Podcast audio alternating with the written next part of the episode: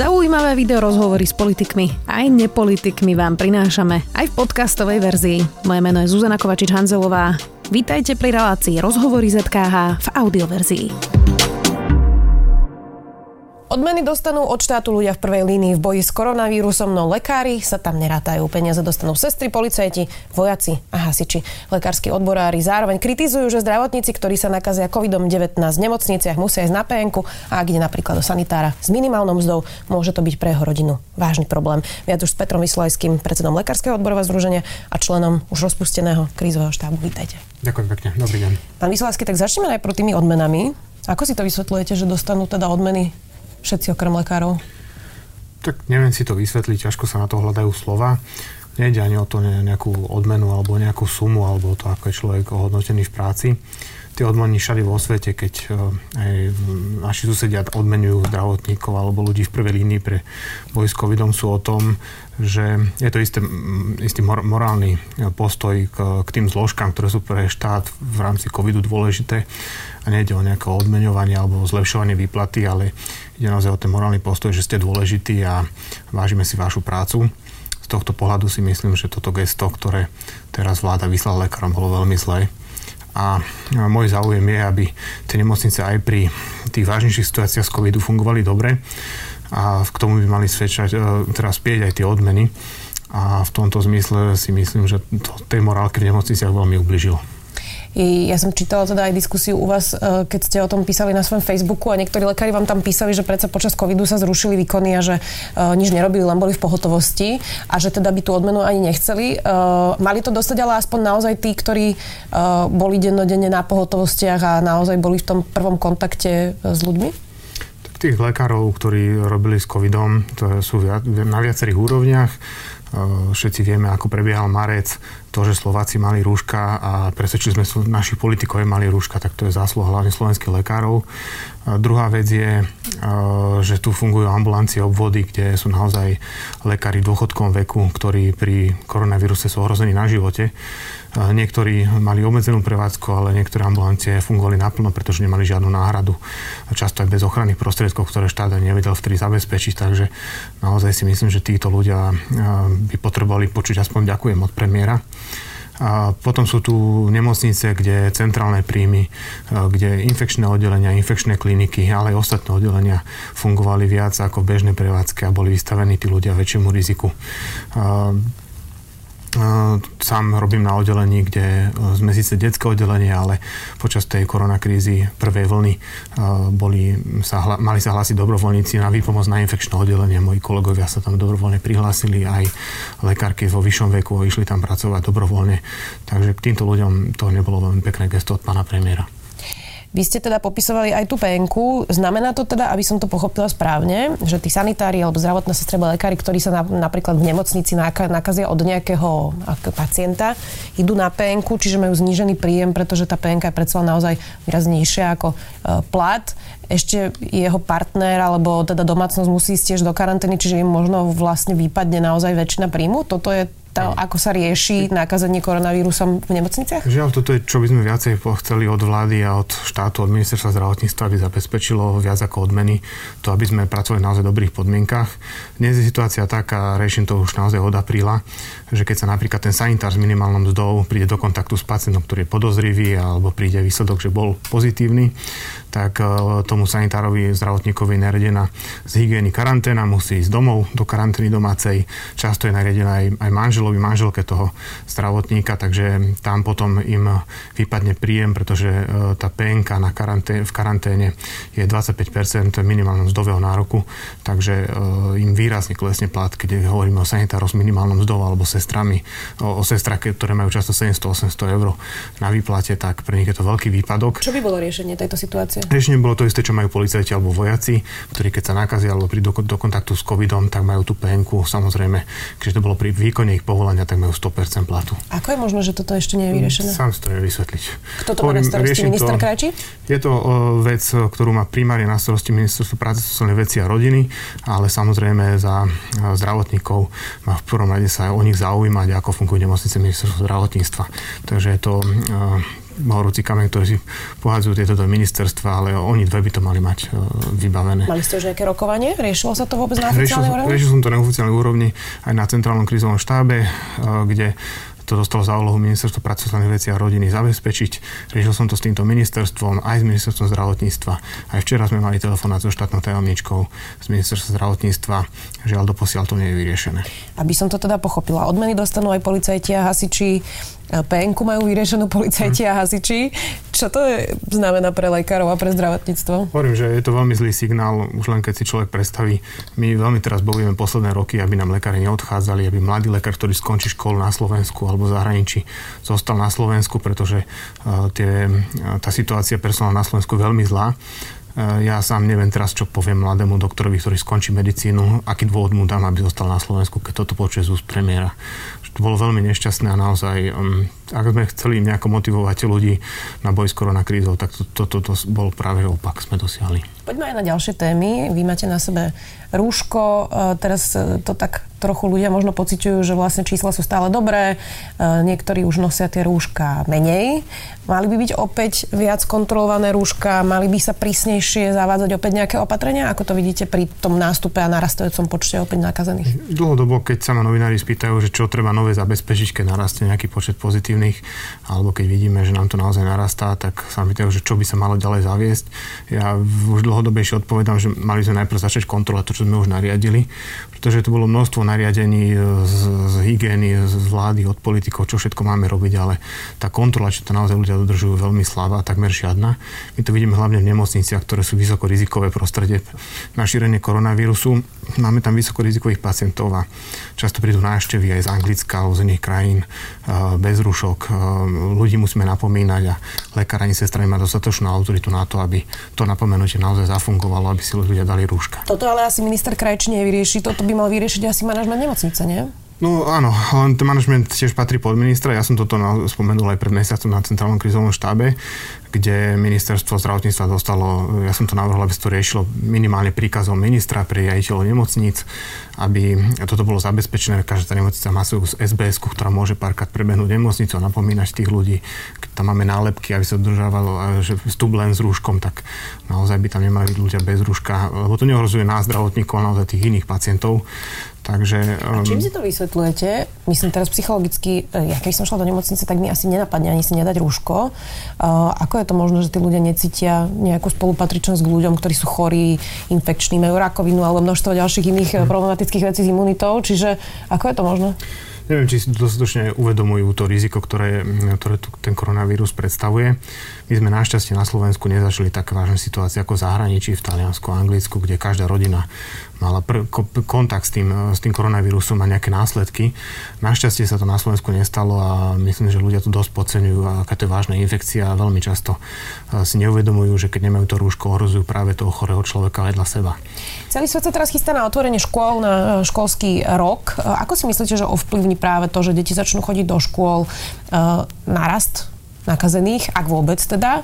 A ten nápad, ktorý premiér mal, že teda aby aj deti nosili rúška, je dobrý? Tak ja som rodič, som pediater, moje deti nosia do verejných priestorov rúška a keď e, človek to dieťa vychováva, stimuluje na to, aby si ho dalo, tak e, si nevidím v tom až taký problém, aby sa to dosiahlo. Určite tie rúška sa ukázali, predtým sme to v marci, apríli len predpokladali, ale dnes je už kopec vedeckých štúdií, ktoré aj VHO, Svetová zdravotnícka organizácia odporúča rúška a, a je množstvo skúseností, kde sa ukázalo, že tie rúška majú obrovský vplyv na to, aby sa koronavírus nešíril. Takže myslím si, že to tá škola, a pokiaľ sa dá aj škôlke, tak e, na to, aby e, sme sa bránili tomu koronavírusu, tie rúška majú veľký, veľký vplyv. Bola publikovaná aj, aj príhoda v Georgii v USA, kde sa na jednom školskom tábore, kde bolo okolo 300 detí, nakazilo množstvo, množstvo detí, aj učiteľov a vychovateľov z jedného e, zdroja od jedného človeka a keď sa vyhodnotila celá tá situácia, tak sa prišlo práve na to, že pri tých spoločných stretnutiach nemali práve tie deti rúška a to bolo rozhodujúce.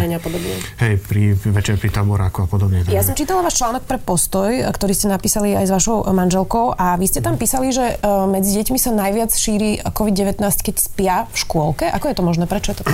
Keď deti ležia, to je taký známy fakt v pediatrii, keď deti mm, spia, ležia, sú v tej vodorovnej polohe, tá gravitácia jednoducho spôsobuje, že tie, keď má nejakú ľahkú nátku, zahlinenie, tie e, hliny zatekajú do dýchacích ciest, to stimuluje kašľanie a pri kašli sa veľa tých kvapôčok dostane do vzduchu.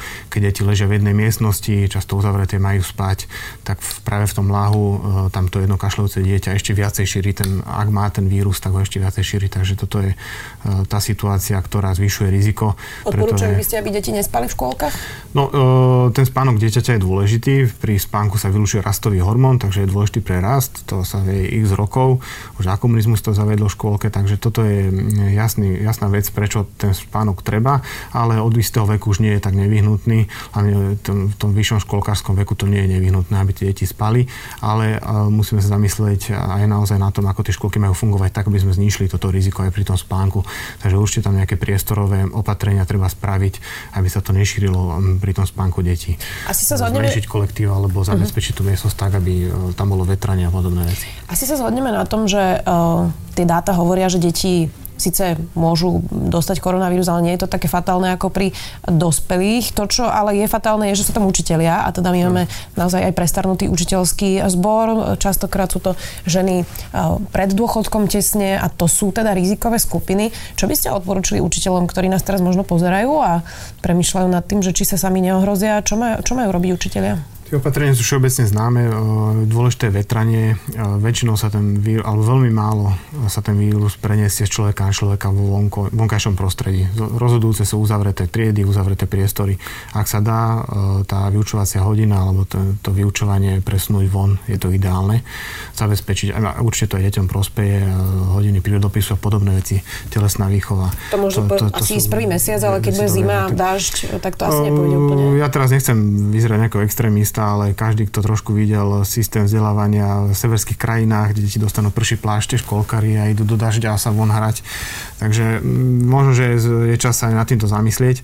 V každom prípade mm, treba na to len zdravý rozum sedliacky. E, tie rúška, aj učiteľ môže veľa spraviť na to, aby deti mali v triede, v triede rúška, dohodnúť sa s nimi, je to istý kolektív, e, učiteľe sú často tej triedy. Takže myslím si, že je to aj priestor na to, aby sa učiteľ dohodol so žiakmi, ako, ako budú pre, prebiehať tie hodiny, čo zabezpečia tak, a tak ďalej. Takže vetranie miestnosti, vetranie triedy, snažiť sa, aby to bolo vonku, to vyučovanie, čo, pokiaľ sa dá presvedčiť ako aj malý rúška aj na ochranu toho svojho učiteľa, to tiež prejav nejakej úcty voči tomu učiteľovi, že keď máme triednu alebo učiteľku v staršom veku, tak my študenti by sa patrilo, aby sme mali rúška. Takže... Ešte jednu tému chcem prebrať a to je vakcína. Je teda mm. debata, či aby to bolo povinné, nebolo povinné očkovanie. Ešte tú vakcínu teda samozrejme nemáme, čiže hovoríme zatiaľ hypotetickej mm. rovine, ale ak ju budeme mať, naozaj sa uh, snažia mnohé firmy to urýchliť a vyvíjať, malo by byť to očkovanie povinné? Ak sa pýtate mňa ako lekára, pediatra, tak e, jednoznačná odpoveď mňa ako lekára je, že áno, povinné. Ak sa to spýtate politika alebo sociológa, tak to už je otázka na nich, ako to zabezpečiť. Či je to potom už dobrovoľné s nejakými stimulmi a pozitívnymi, negatívnymi stimuláciami, to je druhá vec. Ale ja ako lekár hovorím, že ten koronavírus je tak závažná infekcia, tak závažná vec na náš štát, ako ekonomiku, ale aj zdravotníctvo, že to povinné očkovanie by to malo byť samozrejme. A pre mňa ako lekára je ťažko zdôvodniteľné, prečo máme x chorôb, ktorých je povinné očkovanie, ako pneumokok, hepatitida C a kopec iných e, vážnych infekcií, ktoré ale nie sú momentálne tak závažné ako koronavírus. A mám povedať, že tieto sú povinné, ale koronavírus je nepovinný. Ako ťažko Čo by ste povedali tomu človeku, čo má obavu, že tým, že sa to vyvíja tak rýchlo, dajme tomu, že môžeme si hypoteticky predstaviť, mm. že vo februári by sme mali vakcínu. E, zvyčajne, a myslím, že najrychlejšia vakcína sa vyvinula za 4 roky, teraz by to bolo za rok. Rozumiete obavám ľudí, ktorí majú pocit, že to môže byť narýchlo a tým pádom to nemusí byť bezpečné? Samozrejme, každá, je tu vždy obava z nepoznaného, je to nová vec, nová vakcína, ten postup je naozaj rýchlejší, ale tie základné medicínske podmienky vakcíny a bezpečnosti vakcíny budú dodržané. Je tam niekoľko desiatok tisíc dobrovoľníkov, ktorí tú vakcínu dostanú, odsedujú sa všetky následky. Plus my máme výhodu, že nebudeme určite jedna z prvých krajín, ktorá bude mať vakcínu a budeme vidieť na okolitých krajinách, ako to tam zafungovalo, či to má nejaké dôsledky, ale um, určite sa neschváli vakcína, ktorá bola nebezpečná pre ľudí a toto treba ľuďom vysvetľovať. A aj z tohto pohľadu si myslím, že v dnešnej situácii, kde sa šíria hoaxy a je také rôzne nálady a spochybňovanie tých hygienických opatrení, aj z tohto pohľadu to stanovisko pána premiéra nebolo optimálne k lekárom, lebo práve v tejto situácii potrebujeme, aby sa tie autority nespochybňovali.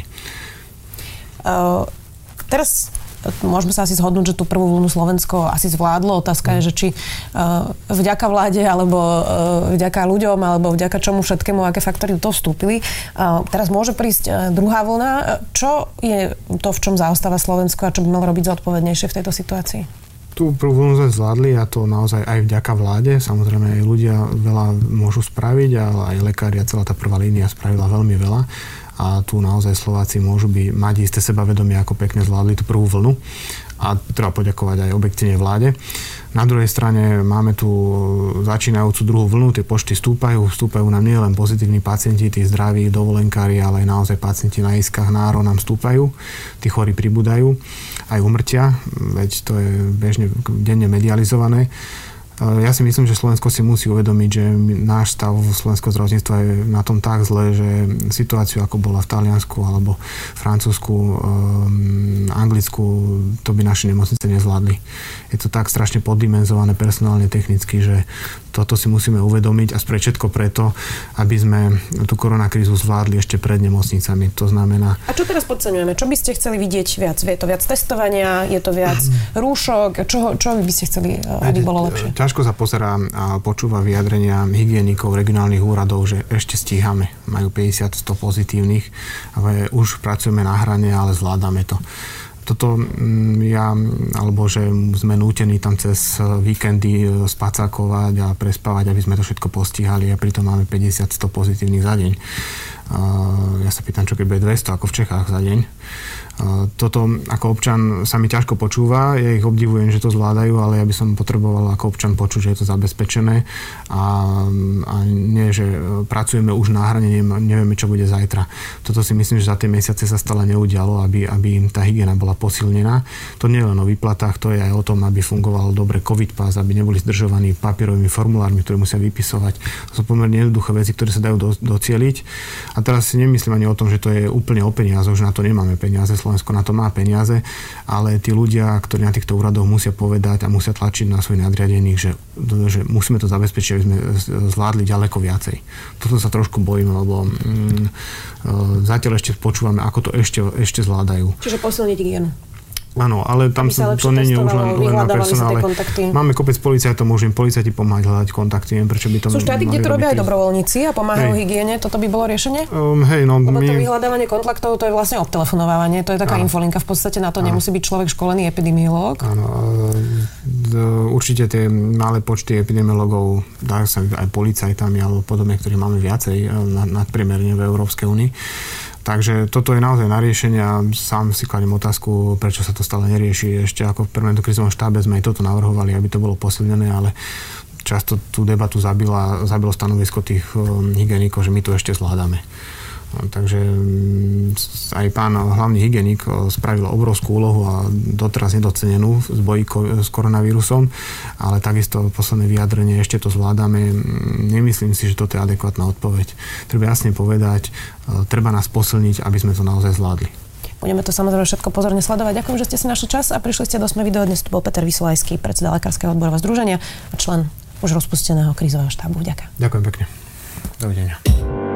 Počúvali ste podcastovú verziu relácie Rozhovory ZKH. Už tradične nás nájdete na streamovacích službách, vo vašich domácich asistentoch, na Sme.sk, v sekcii Sme video a samozrejme aj na našom YouTube kanáli Denníka Sme. Ďakujeme.